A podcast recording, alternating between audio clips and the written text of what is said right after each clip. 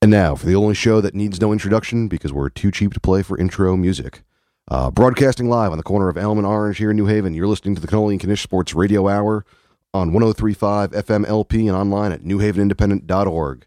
I'm Adam Joseph with this week's update. From the hot stove to ice cold. Uh, only baseball news this week is that the Red Sox reliever Brad Ziegler is taking his talents to South Beach after signing a two year pact with Miami Marlins. Mets closer Jeurys Familia uh, had his domestic violence charges against him dropped uh, by prosecutors in New Jersey. Commissioner Rob Manfred may still take action. In NBA action, uh, Nikola Vucevic uh, dropped 21 points and grabbed 10 boards to help the Magic top the Brooklyn Nets 118 111. Serge Ibaka also had a triple double in the effort. Brook Lopez scored 22 for the Nets. Knicks are out west to take on the Nuggets in the Mile High City tonight. Also last night, the Boston Celtics beat the Charlotte Hornets 96 88. Of course, sad news from the NBA this week uh, with the passing of broadcaster Craig Sager. Sager will be remembered for his colorful suits and unrelentingly positive attitude. Um, turning to soccer, after being shut out on Sunday, Tottenham changed formation and rolled over Hull City 3 0 midweek. Uh, they take on Burnley tomorrow at the Lane. In college football, senior running back Khalid Abdullah ran for 180 yards and 23 carries on Friday night as number four James Madison rolled to a 27-17 win over number one North Dakota State. There must have been some celebration in the in the uh, Joseph household. Oh yeah, oh yeah! Pop the pop the cork. We are uh, heading to Frisco. Um, uh, JMU uh, earned its first trip to the uh, FCS national championship since 2004. That's the microphone. Oh, I like that. I thought you had like the air horn here. Yeah, no. Uh, the Dukes 13 and 1 uh, racked up 445 total yards of offense against the Bison, uh, who were 12 and 2, entered Friday's semifinal as the ninth ranked defense in the country after surrendering just 310 yards game up to that point. JMU will face the winner of Youngstown State in Eastern Washington. Uh, national championship game is January 7th in Frisco, Texas. In an unrelated note, Vin, I need to ask for some time off in early January. Uh, finally, an For NFL. national championship games, I think that's a, a, a, worthy exception. Go I, ahead. I appreciate that. Um, in NFL action, Where, where is Frisco, Texas? Just out of curiosity. Um, it's in the Great Lone Star State. yeah. I mean, it's Are they playing this in a high school stadium? no they're Frisco. They've got a real stadium down there. Okay. I mean, their high school stadiums have thirty thousand people. So I mean, Yeah, I mean they. Uh, I, I think it was like some of the high school or Allen, Texas, so- like a listen, sixty million dollar we've, stadium. we've all watched Friday Night Lights. I mean, so the the high school football. I mean, we all know that the best high school football teams in Texas would beat the crap out of UConn, but I Oh. mean, it's also probably bigger than their field as well. yeah, no, they, they. It is. It is a religion out there.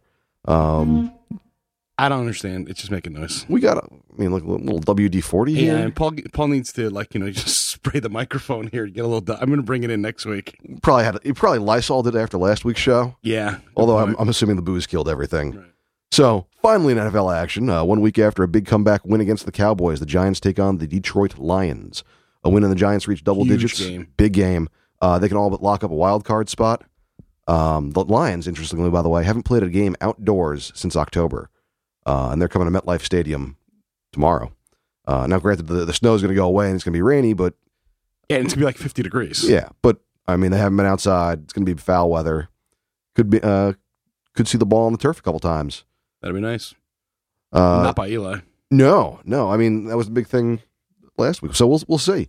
Uh, the Jets blew their chance at a top three pick, coming back uh, to beat the 49ers in overtime. I know I mean, they can't even lose, right? that that team is cursed.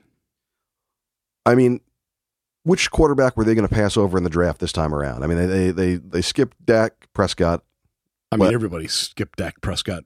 but I mean, the Jets, who especially were looking at a quarterback, Yeah. in light of the fact that they didn't know what was going to happen with. Uh, Christian Hackenberg in the second Harvard round. boy, yeah. the, guy can't even get on the field. no, I mean, Like he's on the practice squad. Uh, Bryce Petty is interesting. I mean, you saw what he did in college. Granted, he was playing in a spread offense, but uh, we could see something here. Um, Miami comes to town uh, tonight uh, without their injured starting quarterback right, Ryan little Tannehill. Saturday night football. Yeah, it's that time of year. It's it's it's a gambling. It's the gambling season. You know more about that than I do. Uh, my money's mostly wrapped up in alpacas. Um, and in the marquee matchup this weekend, uh, the Patriots take on the Broncos in Denver. Uh, this week's show pr- promises to be slightly more sober than last. Uh, we'll be joined by fantasy expert Derek Slap to talk a little fantasy football. how uh, teams have fared. Taking Gronk in the first round for me uh, was clearly a mistake. Uh, later, we'll be joined uh, by son of West Virginia, Joe DeLong, talk a little college football playoffs and college football, I guess. We, we'll let him vent on uh, Roger Goodell too. He's, Oh. he's not a fan of Roger Goodell. Well, nobody really is. right. And uh, we'll also share some touching stories about our former co host, Joel Rudikoff, uh, who once again is not in studio. So last week, bar mitzvah. This week, snow. I don't think it was just the snow, but yeah, he's, he's blaming it on the snow. Yeah, I mean, we were going to get a full recap of Joel's colonoscopy anyway from yesterday. Um, we don't have to listen to that this this time, uh, but It would have been neat seeing him sit on the donut. Um, that would have been awesome, actually. But I mean, like you know, eh, eh, we really need to start questioning the Knish's commitment to this program. Last week we had, well, at this point last week we were we were inching closer to a .08. um, with Damien and uh, and and Ben Gettinger, who, by the way, I mean, like, you know, have now proposed like maybe once a month we we actually do a you know, now we're not going to encroach on Lu- on Lucy's uh, program, but you know, maybe a little best of uh, you know uh, new restaurants. I mean, this is just an excuse for Ben to go to new restaurants. little arts and Um, culture. I, I told him he owes uh, Lynch Trop, Keefe, and Arante owe uh, Paul Bass a good five thousand dollars worth of advertisements uh, from last week. the pledge drive starting soon. The pledge drive is starting soon for Paul. Uh, we'll get Derek on the program soon. Um, but I mean, you- the Jets are awful. They can't lose right. Now, I mean, listen, the 49ers are a bad team. They are a bad ball club. They're not Cleveland Browns bad. Uh, okay, so let, let- I mean, the 49ers, would all the talk of Colin Kaepernick, it's just, I mean, like, take him and his protest out of this. That's just a bad football team. Yeah. It's a bad football team with an overrated coach. Chip Kelly and the churn and burn. it's awful. I mean, the, I mean, this is an awful franchise now. This is the San Francisco 49ers. You know, something's happening with that franchise. When you see they had a lot of players retire very early. Yeah. You know, afraid of concussions. You know, which which which makes you think, you know, like is there no faith in their medical staff? I mean, Steve Young came out and blasted the owner. I mean, Steve Young is a learned man. I mean, like he is not an idiot. I mean, he is, you know, he you know actually graduated from college and went to law school. I mean, he is a learned man. Blasted the 49er ownership. You know, I mean, the, you got to start thinking like, you know, are are the are the 49 I mean, are, are the glory days of the 49ers completely over? Yes. I mean, listen, the Cowboys had a bad run for a couple years, you know. I mean, but they had, I mean, since Jerry Jones took over, a couple down years, but that franchise is is still far and away the flagship franchise of the NFL. The 49ers were. They got a new stadium. What happened to them? I don't know. I, I mean, and it, and it looked like they were going in such uh, on the upswing, right? They were in the Super Bowl a couple years Kaepernick ago. looked great. You had Harbaugh, who looked mean, like right. I I mean, mean, Jim was- Harbaugh left to go like back a- to college. Yeah.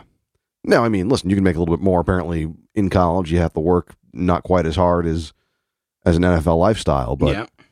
But they're they're a team that looks like it's without a direction. I don't think Chip Kelly is made cut out to be a an, an NFL coach. I don't think what he does translates. I abs- absolutely agree with you. I think I think he had that first season of success in Philadelphia, and the rest of the league caught up real quickly. Yeah, I mean, he it just doesn't work, right? And I don't know if it's be I mean, and how he got a second job that quickly after being fired in Philadelphia Because it's a question, it, questionable franchise Right. decisions. They gonna, are they going to fire Rex Ryan? Should Rex Ryan get fired in Buffalo? Um, I mean, listen, I, I think Rex. I don't think Rex is necessarily a good coach, and I don't think that he really pays attention to what happens on offense for most of his teams, Right. which I think can be an issue. Um, but I also do think that Rex sort of is if the fans up in Buffalo are still with him. I mean, he he can bring that sort of energy to a team because he's loud and crazy and and gives them an identity. You think the Jets regret uh, firing uh, Rex Ryan? I don't because I mean I I don't care what the what the media says right now and, and what some of the fans are saying. I actually think Todd Bowles is going to be a good NFL coach. I don't think he's necessarily. Gonna be, I don't think he's going to be a great coach. Uh, Again, Okay, so so the New York franchises, you have two of the most uninspiring coaches leading their football teams. And, and I I, mean, thought Ben Ma- I think Ben McAdoo would have inspired you, but Yeah, we'll, we'll, we'll start with Bowles. I mean, right. I mean, Bowles is just, you know, he wants to give the Bill Belichick, you know, press conference, you know, answer a question. Yeah. No. Yeah. You could do that when you win four Super Bowls, right? You could do that. No pizzazz on that guy. I mean, like, so if I'm the sports, you know, you- you're talking New York City, the mecca of sports entertainment, not the WWE, but, you know, I mean, that He's too boring for that town. You go from Rex Ryan to him. I mean, in McAdoo. oh yeah, I mean, I, I mean, listen, you know, Uh, I think the- get- I you know, the listen, he's gonna, he's gonna to get the. Giants in the playoffs, so I can't complain about the guy. But dear God, I mean, get a suit that fits too. I mean, are there any tailors in New York? I'm sure they can find a tailor. I- I'll, Bill Belichick finds a tailor to cut his hats and sweatshirts. I mean, Ben McAdoo can't find somebody. I mean, listen. Um, now, if if you're a Jets fan, are you confident in the Bryce Petty era? Do you think that this is the answer? Know, I mean, I- listen, I think it's the same thing as as college. I mean, you know, in baseball, you know, you can't you can't really get a read on players when they call them up in September. I mean, some guys look like you know the best players in the world.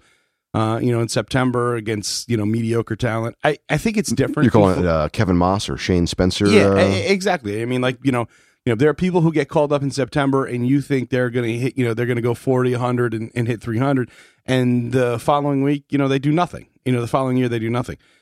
I, I don't think that's the case in football, because every because in football there's not there's not enough games, right? So Mhm. everybody, whether you're playing for a team that's winning or losing or just playing out the string, film matters in football. Like the film matters because you know whether your coach is getting fired or not. If you're on the field, that that next coach is watching the film, and if you're dogging it or if you don't care, that gets shown. I mean, like players in the NFL are much more afraid of the film than anything else because they don't have guaranteed contracts. Yeah. So you know, like you know, baseball. You know, if you're if you're you know, if you're 15 games out in September and, you know, you're like just counting the days, you know, I don't know. I mean, like you're going up to the plate, you're just swinging. I mean, you're like, get me the hell out of here. I think in football it's different. So can you get a real read on Bryce Petty in the next three well, games? well, they got three games. Yeah, uh, you know, I home against home against the Dolphins, away at the Patriots on Christmas Eve, and uh, home against the Bills on New Year's Day. Right. I mean, uh, so do I think you get a read? Yeah, I do. I think I think the Bills will be up for the game because it's the Jets. I think the Patriots, unless they've already clinched everything they could possibly clinch, which you you know with that team, I mean, you never know. I mean, the Jet, the Jets I mean, and- miraculously, and- even in down years, tend to play them close. right. And you With know, that Mi- being said, they, they Miami still in special pleasure so about beating listen, the I, do I think you get a real read? Yeah, I think you get a real read. Who's he throwing the ball to? oh, I mean they've they've got. I mean, Decker's been hurt when he Decker's been gone. tore the shoulder up. You know, Brandon, Marshall, bad who years. I took hurt. in the first round in one of my leagues. I mean, he's just you know he's been awful this year. Yeah. I mean, he's not even a decoy. So I don't know what they're going to do. With I got to tell you, I, I think not having uh I mean, I think uh, Fitzpatrick not showing up for uh, with that extended contract holdout for a team for the only team that wanted him, and for the only team that could have signed him. could have signed him. So I, I think that was. I think Harvard boy screwed up on, Yeah. on both counts, and so did the Jets. Yeah. I mean, and, and, and not then, having a not having an offseason with him, I think really. and then once again, New England just keeps churning along. I mean, they picked up Michael Floyd out, of, out of the drunk tank this week. exactly. I mean, they, You know. they signed him after his arraignment, like Yeah, uh, but I mean, that, that, that team just keeps And they just going, plug people in. and going, and they just plug someone else in. I mean, Monday night, you're like, well, they're gonna win again. I mean, and they just keep winning. Now, Martellus Bennett, would you would you classify him as a top ten tight end in the league? Probably not. I mean, I don't think it matters. I mean, unless you're like a physical freak like Rob Gronkowski. See, I still think that Bennett was one of the better is one of the better tight ends in the league, I, I- and he signed basically to be the number two guy. right. Uh, I mean, now they pl- they played a lot of two tight end sets back from the Aaron Hernandez days. Um, Prisoner six five four three two one. Yeah. oof, oof. Um, but Uh, he's he's good. It He- he- doesn't he matter is a with good that weapon. team, right? But it doesn't most matter. teams they have a tight end go down. I understand that it doesn't matter. as much, Chris but Hogan scores a 79 yard touchdown. yeah, when you're, when you're not Hogan, covering Hogan, Mitchell. it's, uh, It's like it doesn't matter It's like who a they firm. are. Right. It, it sounds like a law a firm. law firm of Edelman, Hogan, and Mitchell. Edelman, Hogan, and Mitchell. Uh, uh, yeah, right. But it, it doesn't matter with that team.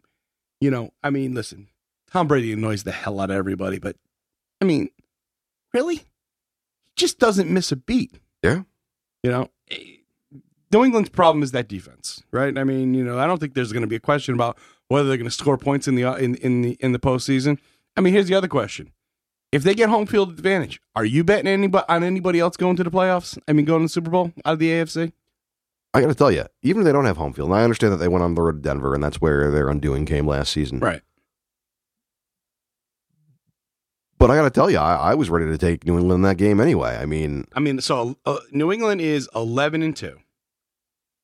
You got Kansas City sitting at ten and three, and Oakland sitting at ten and three. Now they have to play each other, so one of those two may make a run at this. Uh, Kansas City looks pretty good, but I mean, listen, Alex Smith got a you know Alex Smith got a team to the Super Bowl. You know, Yeah. he got the 49ers to the Super Bowl. Him and Kaepernick. I mean, yeah, I mean, it was Kaepernick, really. yeah. But I mean, he's not a bad quarterback.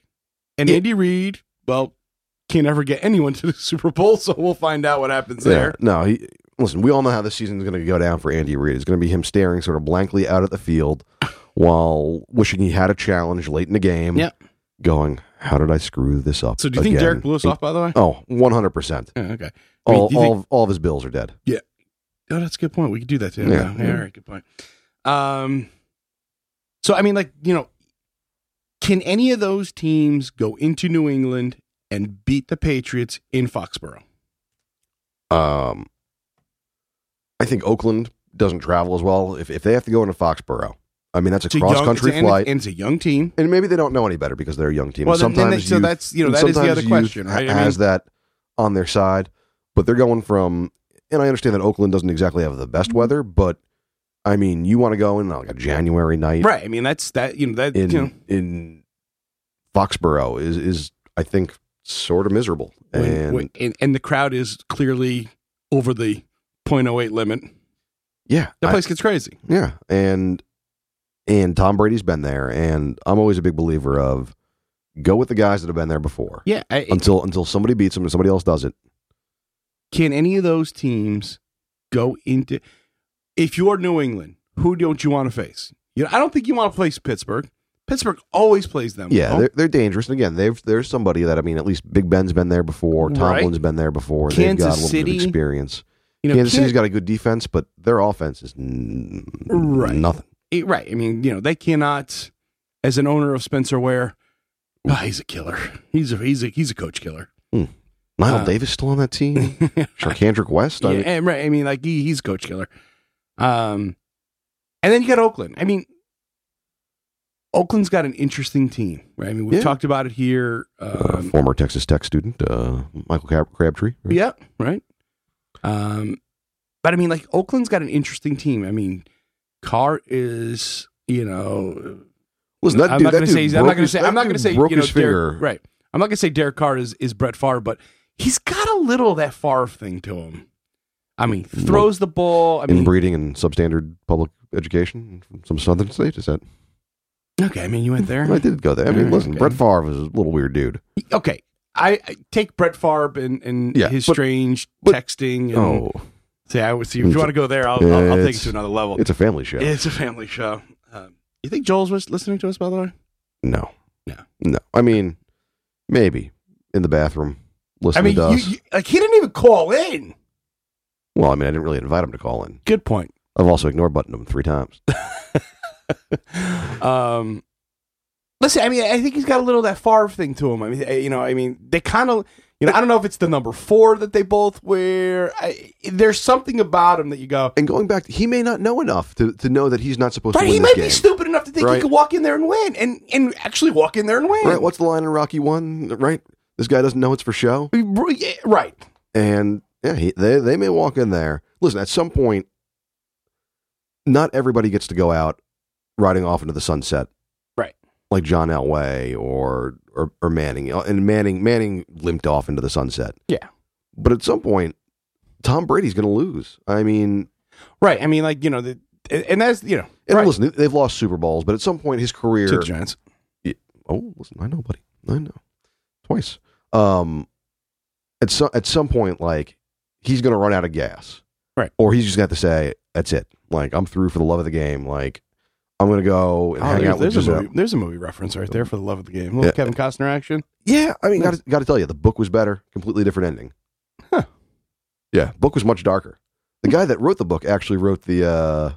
Uh, um, Mike Shaara wrote uh, Killer Angels, which was turned into the movie Gettysburg. Okay. Um, but great short story, much dar- much darker than than the movie. All right. Well, I mean, Kevin Costner. I mean, doesn't really do dark movies. Yeah. Waterworld, right? Was a dark movie. But no, It's not. just a bad movie. yeah, it's a bad movie. I mean, post-apocalyptic world, Yeah, melting ice caps, That was weird. post-Trump presidency. It's all possible. Get over it. I'm not. Um. So yeah, I mean, like, so if I'm if I'm New England and I get home field advantage, you're still the clear cut favorite. But there's a couple teams that I'd be a little worried about. I would definitely be worried about Pittsburgh walking into Foxborough, and you know, between Le'Veon Bell and Antonio Brown and Ben, uh, you know, and Big Ben, you, you know what? You can't count those guys out. I think Kansas City, Andy Reid's a fantastic coach, and you got to worry about him. All right, Texans are still hanging in in there. Ah, Jesus, they're awful. I mean, Bill O'Brien could be this generation's Jeff Fisher. Ah, Could he be like the perennial seven and nine coach? God, he's I mean, just awful. Speaking of which, our condolences to Jeff Fisher for being fired uh, midweek. Uh, he, I mean, and should have been fired. Like, and then A like has the ago? nerve like to have a press conference or say, "Oh yeah, I can't wait for my next job, so I go and play the, the team that just fired me." Hey, they're still paying you, idiot. well, listen, what can I tell you? Um, but I mean, getting back to our previous conversation though with with the Jets, I mean, in, in Todd Bowles continuing as coach, I mean, are there a lot of coaches out there that you want to? I mean, provided that you can't get Harbaugh to uh, leave the college ranks or Urban Meyer to leave the college ranks, Right. Which and Nick why would, you, why would you ever leave? oh, you- you're you're king, you're the king of of Right. Michigan, like Right. Why Right. I wouldn't. I, I- couldn't see why, other than if, if he really wants a Super Bowl ring. I mean, but here's the thing about. Harbaugh. But he can go look at his brothers. I mean, but he, but here's the thing about him. I mean, he is he is the college coach because he coached. You know, he did San Diego State. He went to Stanford. He won there. He won in Stanford.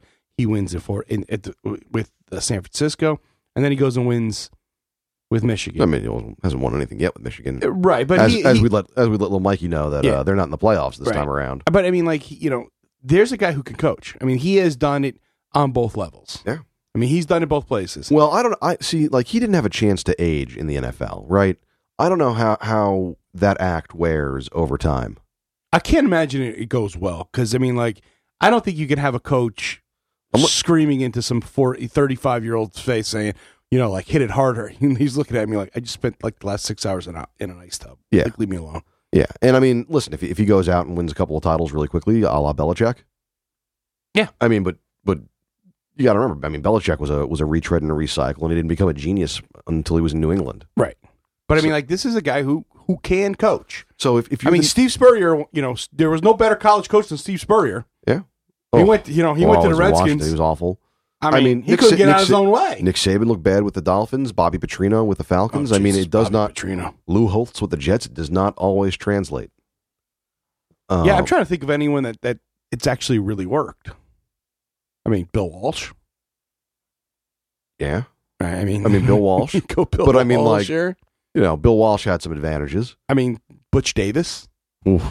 I mean, Butch Davis was. I mean, he resurrected the Miami program, And then And then went to- disappeared went to Cleveland. and no one heard and from him no again. one heard from him again. I think he went. Did he go to UNC after that? Yeah, like- uh, yeah, he went to UNC after that. I, mean, a lot of ju- I'm just, you know, a Bill O'Brien. I mean, Bill O'Brien was a, you know, he Yeah. resurrected the, you know, after after the, scandal at Penn State. yeah, that.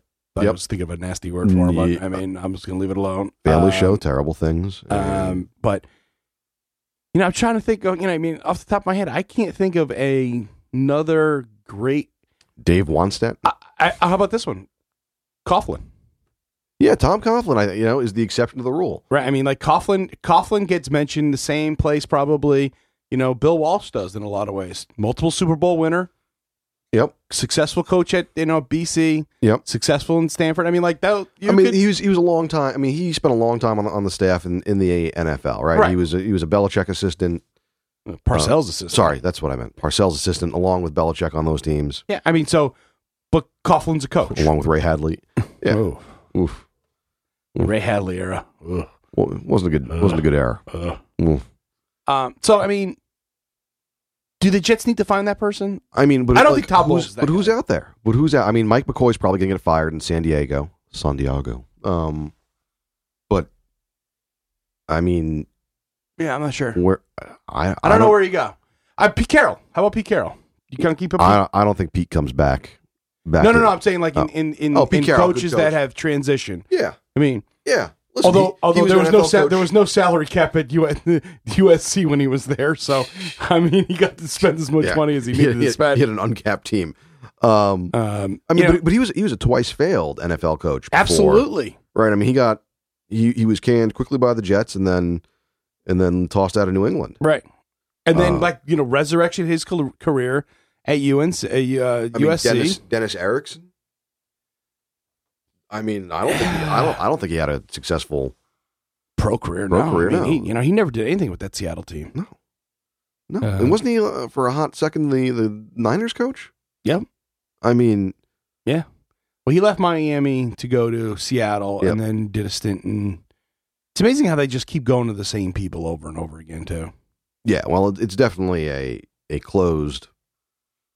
Yeah, but I mean, I, you know, you, like, there's not a lot of them. So if you could convince someone like you know Jim Harbaugh to leave, you you, throw the book at him. Like, hey, but you know, does Woody Johnson? I mean, know, Eric Eric Mangini may become available again. No. I mean, UConn should hire him for crying out loud. they got to get he rid actually of that wouldn't. guy. Oh, I got, they got to get rid of that guy. well, they'd have to pay to get rid of him, and, Oh God. and I'm not sure they should do that. So, Yeah. Right. Good point. so it, it is. It's fascinating, right? I mean, I don't know. I don't know if there's anything out there that's better than what the Jets have right now. Which is scary. And, And, and maybe it's maybe it's not. and you got to think about how Maybe close. it's not the coach. Maybe it's just the talent. and some of that's true because I mean, think about how close several times Scott uh, Scott Garrett, um, not Scott Garrett, Jason Garrett. Scott Yeah. Garrett was my parents' congressman who just lost. Woohoo! Um, but Jason Garrett was to being fired in Dallas, Oh yeah. right? I mean, he didn't know what he was doing, and now all of a sudden, once they started drafting offensive linemen, No right. um, and you know, I'm passing up on guys like Johnny give the big Manziel guys some love. he, he learned how to coach all of a sudden. Um, right, I mean, I could run the ball behind that line. No. I mean, the first after I got you know into the second level, I'd get hit and killed by somebody, but I could run the ball behind the offensive line. I could at least get four yards before somebody killed me. So And it looks like Dallas. Even see, let's see. You know, switching to the NFC, you got Dallas at eleven and two. You mean And- Dallas and eleven and Giants? Yeah. nice. Yeah, yeah, thanks. Um, so Dallas at eleven and two. Giants clearly locked in close to a, a playoff thing at nine and four. You know, in the North, Detroit at nine and four, and then you know you have both Minnesota and Green Bay at seven and six. I mean, and, I gotta and, tell and, ya. and obviously the Chicago Bears at three and ten. I mean, dear God. Mm. Uh, this is where it gets a little I mean, interesting, though. John Fox could be could become available really quickly. Do you want John Fox uh, for the Jets? No, Really, no. really? And then you have the South, Atlanta at eight and five, and Tampa at eight and five. Tampa's a team. Uh, I mean, they, they've won five straight, so they they went from three and five to eight and five. Yeah, I mean, real listen, fast. You know, Jameis is a real quarterback. Yeah, he's good. I mean, And no- you a number one pick that's that's that appears to be panning out. yeah, and then you have Seattle, which I mean, because Carson Palmer, Carson Palmer needs to retire. He cannot throw the ball. Yeah, I mean, I I mean, for his own personal health, he it's it's time. And then you have the Los Angeles Rams and San Francisco 49ers with a combined five wins. I mean, listen. Um, So you so I mean, so, the Carolina so, Panthers, so NFC Panthers so the this year, but too, by the way, at five and eight. Yeah, I mean, you know, I think they got the Super Bowl hangover. Mhm. I mean, that could be one of those teams that you know, like they had the great run last year.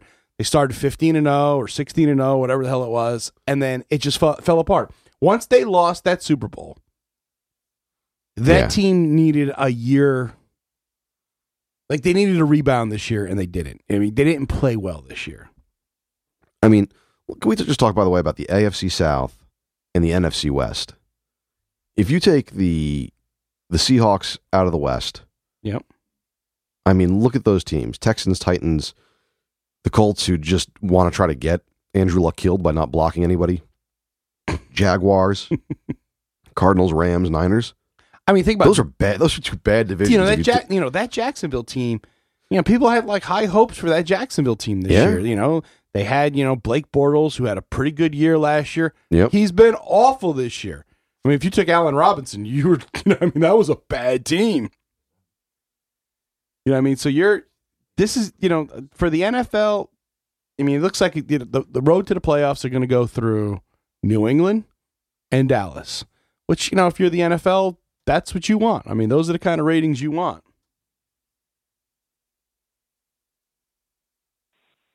No, very. I mean, very true. I mean, th- those.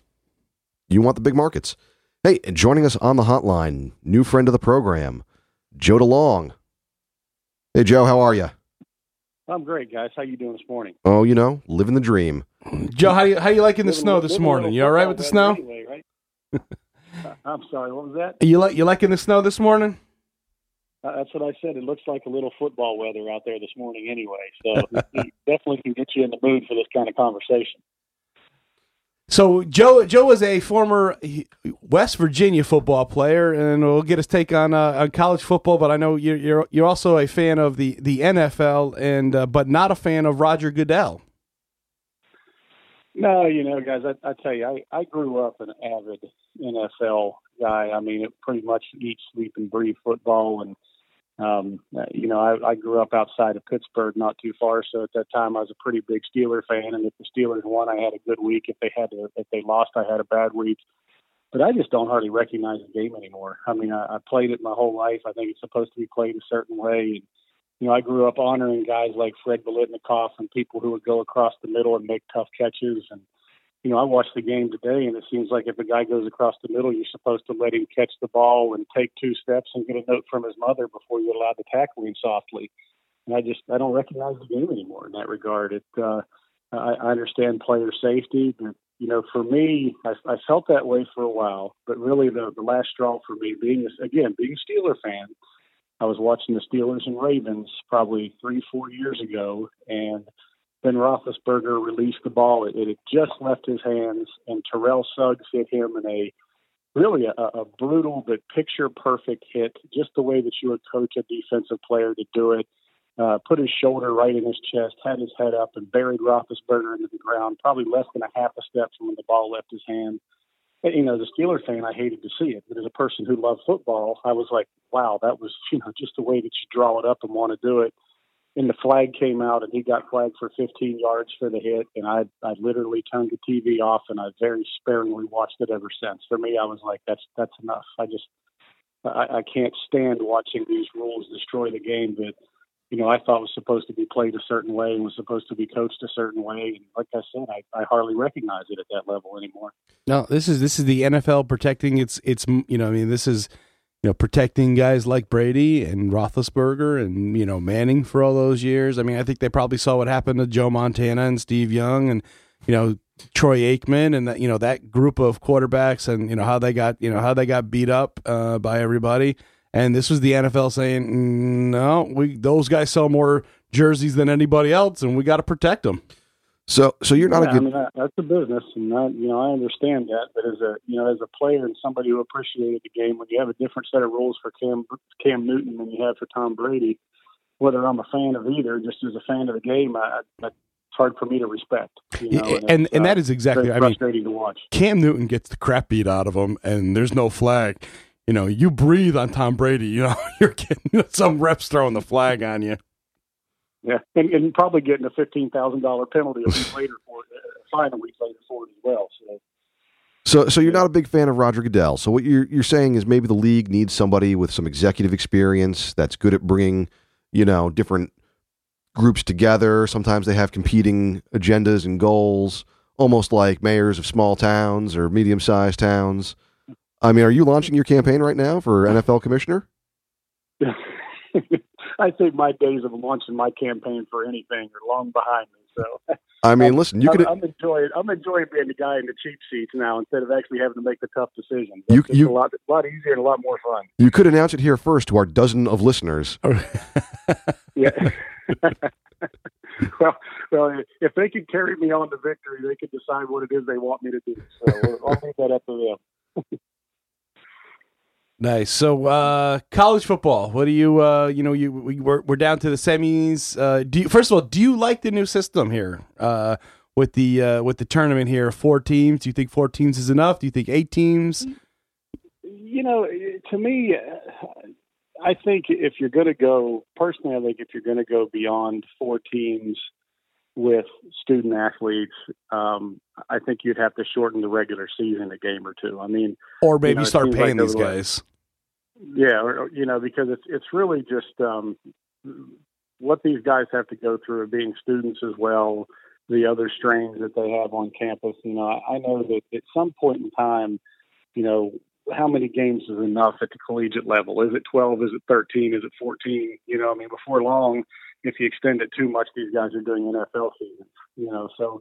I, I I'm okay with the 14 system. What I'm really not okay with, and probably never have been, is I'm still a believer that what happens on the field should carry more weight than what happens in a boardroom. And you know, to me, that the little let me let me preface it by saying this: I'm not an Ohio State fan, and I'm not a Penn State fan. Uh, again, college football fan, but having played for West Virginia University, you know, I'm not carrying the banner for either one of those schools.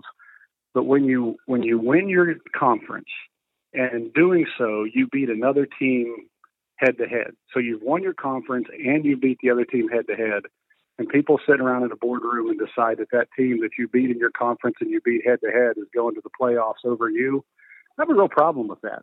Now, if somebody wants to have an argument with me and say that Ohio State's a better state, than, a better team than Penn State. I, I won't argue that point. I think that you know that we can make that have that discussion, and I think intelligent minds could think that Ohio State, on paper, or what they've done on the field through the course of the year, may be a better football team. But the reality is, when a when a team wins its conference and beats another team one on one, and that team goes to the playoffs over them, and you send a message to all these kids across college football that what you do on the field isn't as important as what we determine in a boardroom.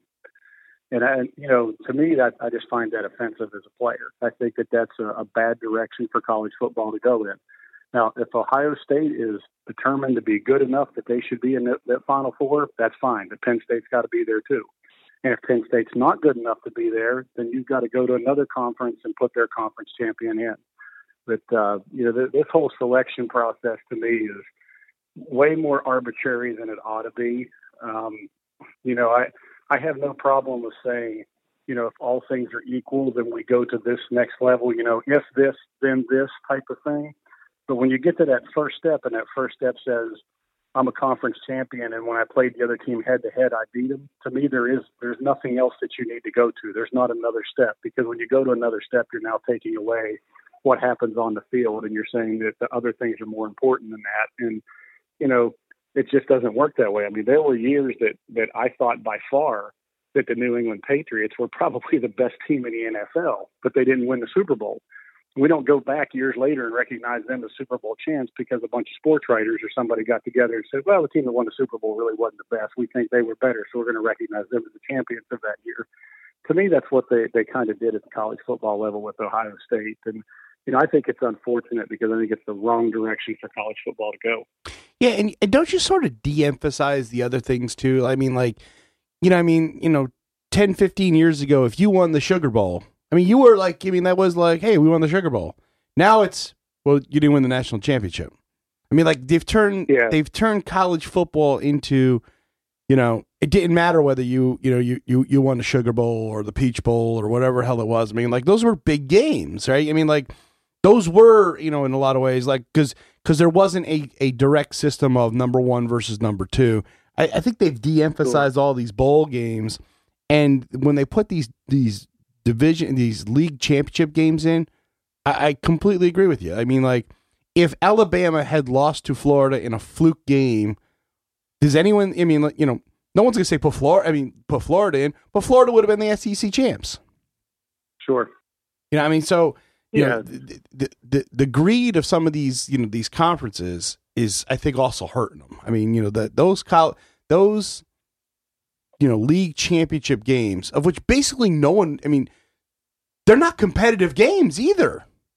I mean, you know, no, a lot of a lot of times they're not, and that's and that's unfortunate as well. But you know, to me, I still think that you know league championships have to matter. You know, of course, I played in the old Big East before, and, and you know, when I played in the old Big East, it was a pretty good conference. I mean, you had uh, football conference, of course, you had West Virginia, had Miami when Miami was still a powerhouse. You had Virginia Tech when you know Virginia Tech had several top 25 teams. Boston College was competitive every year it was a, it was a pretty decent uh, football conference at that time. And you're right. I mean, winning your conference was your ultimate goal. Uh, and then going on and winning a bowl game, and whether you won, you know, whether it was a Sugar Bowl or the Orange Bowl or the Cotton Bowl or whatever it was, hanging that bowl championship up really, really meant something to a university. And now you know, now the, the good thing about this system is back when I played, you pretty much had to go undefeated to get a national championship. Right. You didn't find any one loss teams or two loss teams that were still in the conversation. That would have been very rare. Where now, at least, it seems like every year we have a team that can drop a game or drop two games, and, and that doesn't mean that their season's over if they're shooting for a national championship. So I think that part of it's good, but you really have you you minimize all of these other accomplishments that have been, you know, really historic and celebrated accomplishments in college football now are kind of an afterthought in this system. I'd like to I'd like to see it go the the shorten the season game or two, maybe get rid of the conference championship game. Never, um, never. I know they're never going to do that. You can go on regular season record, and then I I'd like to. I, I think the FCS does it right. I, I mean, they've got the playoff system. Um, and I mean, I, I like the fact that, by the way, you're you're playing home games up until up through the semifinals. Uh, and the only neutral site game. Adam is, is, a JMU graduate, and his team has now reached the finals. That's why he likes the system. Listen, that's why he likes the system. It's working for him. listen, two times, two, two times in their history. Let's. Joe, who was the best team you played against when you were playing? Um, probably the uh, the Miami Hurricanes back in uh, you know I think it was like the the 93, 94 type era. They uh, you know that team had Warren Sapp, uh, you know the Ray Lewis. Um, actually, Daryl Johnston, the Rock, was on that team, but yep. he pretty much missed most of the year with injury. They had a guy that played defensive end called Kenard Lang, played a little bit of a career with the Redskins. Kenard Lang actually had some type of strange inner ear infection that's very painful that went to his brain and and uh, was very debilitating. If not for that, I think he would have had almost the type of NFL career that Sapp would have had. Was a phenomenal player. It was an interesting team. Their their starting cornerback actually was Don King's grandson. So you know if you just if you just picture uh, on the field. Uh, Warren Sapp and Ray Lewis and Don King's grandson, and you forget about the football playing, and you just you, have you ever heard those guys in interviews? Yeah, it was a it was comic relief being on the field with them. I don't think they ever took a breath as far as talking the entire game, but they were quite a good football team. And um, the last uh, undefeated team that WVU ever had in the regular season was '93 when we actually beat Miami uh, in Morgantown that year. And uh, good foot. I mean, you know, it was a good football game. They were a really, really stout football team.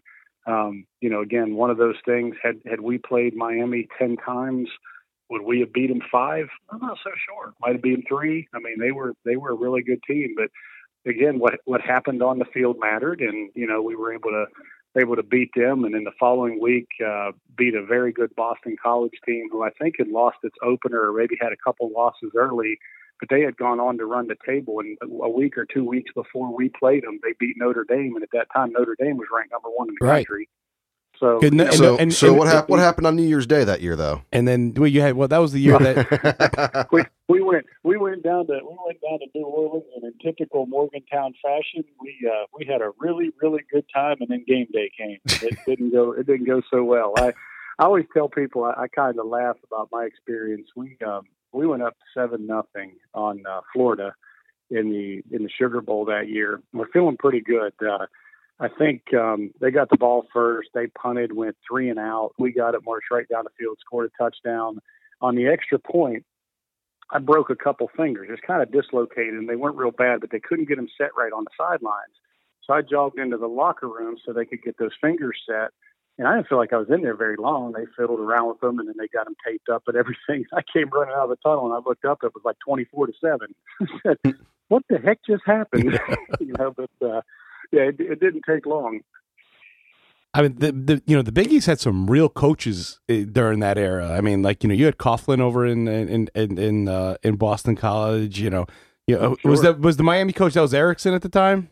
That was that was Jimmy Johnson. Oh, that was Joe. So it was Jimmy Johnson. Yeah, I mean, so you had Jimmy some Johnson. Yeah, yeah. I mean, they, you, you had know, that was some real coaches there. I tell you the other thing that's interesting, you know, having gone to Morgantown and stuff that nobody really talks about that I've always found to be very unique is just south of Morgantown, West Virginia, where WVU is. There's uh, there's Fairmont, there's Fairmont State College, and then Fairmont's in a county called Marion County, which has a little town Mannington, a little town Farmington. It's a small county with all these little towns in it. And that small county uh, is where uh, Nick Saban grew up. It's where Rich Rodriguez grew up, hmm. and it's where Jimbo Fisher grew up. Hmm. Those guys were all all natives of that little Marion County, West Virginia, right below Morgantown. You know, those three really, really great college football coaches all grew up in it. You just wouldn't expect that. You know what I mean? That that would be an area all within a stone's throw of each other. And That's so amazing. Yeah. Most people don't even recognize that, but you go to a hot dog shop or anything there, and you walk in, and you know on the wall is a signed autographed pictures from all three of them. There's maybe streets named after them. Of course, when Rodriguez left WVU, I think they took his street sign down for a while, but I think he's allowed to come home again at this point. But uh, yeah, it's uh, it's it's pretty unique that that's such a tight little football mecca for head coaches that you would never anticipate that in an area like that. Well, Rich, you know, Rich Rodriguez, the biggest mistake he ever did was turn down that Alabama job. I mean, he took he chose Michigan over Alabama. I mean, who you know that's you, you yeah, gotta be you gotta be looking yourself in the you know that that sent off a chain of reactions, and all of a sudden Nick Saban ends up you know from LSU to Miami the, the Miami Dolphins, Dolphins, back to. Uh, back to Alabama and yep. the SEC, and it's completely changed college football. I mean, is Nick Saban that good a coach, or is he just is he that good at recruiting players? I mean, what? I mean, like you know, just you know, I mean, well, Nick, from your Nick, from Nick from your view, Nick what? Saban's a machine. I mean, he's Nick Saban's a machine. He's he's got it down from, you know, he's got it down from the recruiting level to the playing level to the alma mater level. I mean, I tell you how much control Nick Saban has and it, this almost sounds like you shouldn't be allowed to do this, but but you are. I mean, it's it's not it's not a violation of the rules, so I don't I don't knock him for it. Nick Saban has an agent that controls his own contracts and everything. Of course, all these guys do. They all have their own agent. Nick Saban pays his agent nothing. He, he's no commission, no nothing. The deal that Nick Saban has with his agent is, you be my agent and take care of me, and then all of my star players, I'll funnel them. I'll try to lead them to you to be their agent in the NFL. And so these other agents will go sign these guys, and Nick or, or talk to these guys, and Nick will say, you know, my guy will take really good care of you, and and he ends up pulling them away from these other NFL agents. They all go with his, and it's it's interesting because you had Miami for all these years where these guys were the U, and even when they graduated, they were still the U. Yeah. Being part of the U meant something. It and on Sunday afternoons when the, they would show the NFL player when they were showing the starting defense yeah, or whatever, yeah, yeah. they would talk about where they're from. They say the U, I'm from the U, you know. Well, Saban has created that a little bit at Alabama. These guys almost all have the same agent. They all have they're they're in like a their own little cult, their own little football cult that exists there. That's really important. That that helps them cultivate that type of talent going forward. I mean, you can't knock him. He's got something special going there, and and it's something special that he's been able to facilitate most places in his career. Has the SEC seen its best days? I mean, for last, you know, you could argue last, you know, six or seven years, they've been, you know, probably the best conference out there. Um, you know, have they seen their best days? I mean, you know, Florida's certainly not what it once was. Um, even, you know, South Carolina is not you as know, good as it was. I got to tell you, when you're talking about high school kids and recruiting and where they go, I mean, who who knows? I mean, these guys are it, it's almost like what kind of music are they going to like the next year? A place that's really not vogue to be at now. A bunch of high school kids start deciding this is the cool place right. to be or where I want to play, be, in the pendulum swings. So it's you know it's it's really hard to tell. I think some of that stuff is, is almost trendy. It, it's you know I mean obviously a lot of it has to do with the coaches, a lot of it has to do with the program. There's all those things that you can somewhat control But then there's that intangible factor of the trendiness of where does it just become cool to go to? No, I mean, for all the, for all those years, it was you know uh, go and play for uh, for Southern Cal and Pete Carroll. Yeah, absolutely. Yeah. And What's you so just- if you could have any if you could have any head coaching job in in college, and we'll take West Virginia out of it. Uh, what what school would you want? wh- What school would you want to be head coach of? Oh, I, you know, I think I'd want to be one of those places that has the heavy traditions. Uh, you know, Michigan, Texas. You know, some some place where people, you know, eat, sleep, and breathe football. I mean, that's one of the. You know, I, I love living up here in the Northeast. Absolutely, just beautiful. I'm I'm a Four Seasons guy. I enjoy everything about it. But the one thing that that is almost foreign to me that I miss is, you know, I grew up in an area where Friday night lights high school football meant everything. I mean, it was what everybody sat around and talked about at the at the little cafe. It's what they talked about at the barber shop. All the conversations were who's going to win, or have you seen so and so's nephew or the grandson, or or is this kid coming up going to be as good as what his grandfather was when he played there? I mean, it was it was really what defined communities. I always tell people the the the, the old uh, Tom Cruise movie, um, All the Right Moves. Oh yeah, generation after generation went to work in the steel mill, and, and then uh, you know it was all about high school football. That's the town that I grew up in. I mean, your your father and your grandfather and your great grandfather and your great great grandfather, they all left high school and they all went to work in the factory. You know, my place was Weirton Steel Weirton, West Virginia, which is now a shadow of what it used to be. But life was generation after generation in the mill, and the conversation from Sunday afternoon after church was over until Friday night was the high school football game. It just meant everything.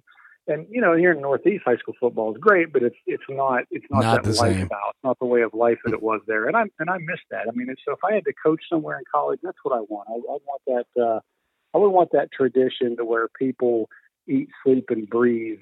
You know what you do, it matters, and and uh, you know that that just just generational that somebody says my family these season tickets have been in my family since 1948 you know that's where i want to be and i think that's what michigan and texas and those types of programs offer